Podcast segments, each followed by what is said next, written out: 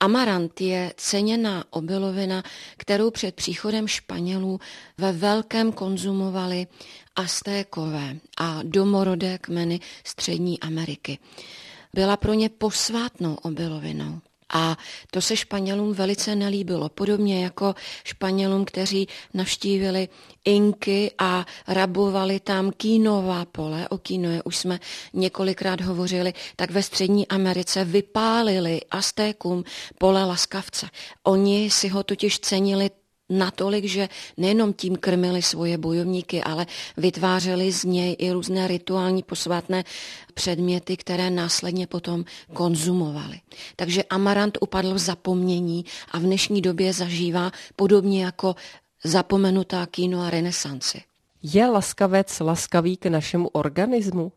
Rozhodně. Já jsem si ho oblíbila natolik, že z něj velice často eh, připravuji Mm, zdravou náhražku různých příloh na místo například bílé rýže, o které teď víme, že nejenom, že má vysoký glykemický index, spoustu cukru, ale že taky je zatížená mnoho násobným množstvím těžkých kovů.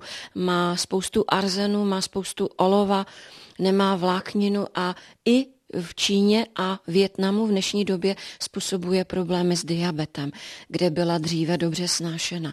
Takže laskavec neboli amarant je skvělý na doplnění našeho jídelníčku.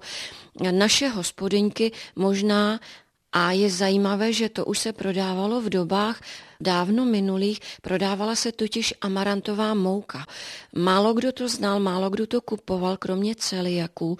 Amarantová mouka totiž skvěle doplňovala dříve doporučovaný sortiment bezlepkových muk, jako třeba rýžová a kukuřičná. Tak amarantová je z nich vůbec nejzdravější, protože má nízký glykemický index a mnoho zdraví prospěšných látek. Ale její nevýhodou je, že pokud na ní nejste zvyklá, je poměrně výrazně aromatická, takže zpravidla se nepeče palačinka nebo nějaká bezlepková bábovka nebo sušenka čistě z té amarantové mouky, ale doporučuji ji přidávat do směsi jiných, dnes již velmi na sortiment bohatých můk, jako mandlová, kokosová, kaštanová, kínová a celá řada dalších, které se objevily.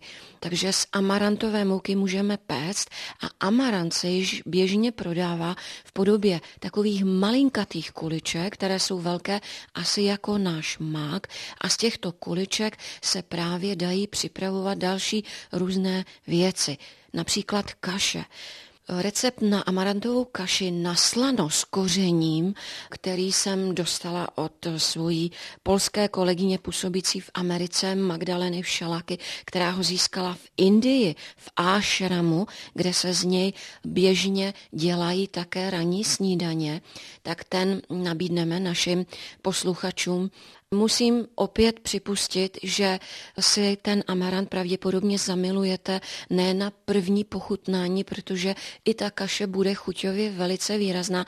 A když to budete vařit, Hanko, tak eh, může vám i trošičku zavánět ale jak říkám, kdo zkouší, tak si oblíbí podobně jako třeba milovníci japonského tempehu nebo nata, které na první pohled nezachutnají, tak vám dají zapravdu, že postupně se zvyknete a přijdete tomu na chuť.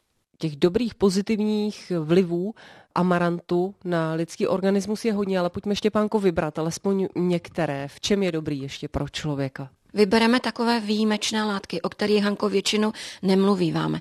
Amarant obsahuje například skvalen. Skvalen je takový uhlovodík, který brání v přívodu krve rakovinným buňkám. Lidé ten skvalen vyhledávají a kupují ho například ve žraločích chrupavkách, kde ho najdete asi 1%, zatímco amarantový olej má 8% toho skvalenu. Obsahuje lizin. To je aminokyselina, kterou většina obilovin neobsahuje a proto se říká obilovinám, že jsou nekompletního bílkovinného složení. Tak ten amarant je bohatý i na tuto vzácnou aminokyselinu lizin. Obsahuje spoustu vlákniny a železa má snad více pouze jenom nám již dobře známá kíno a tedy merlík čilský a samozřejmě jinak ten amarant obsahuje celou řadu vitaminů a minerálů, o kterých v našem pořadu velice často mluvíme.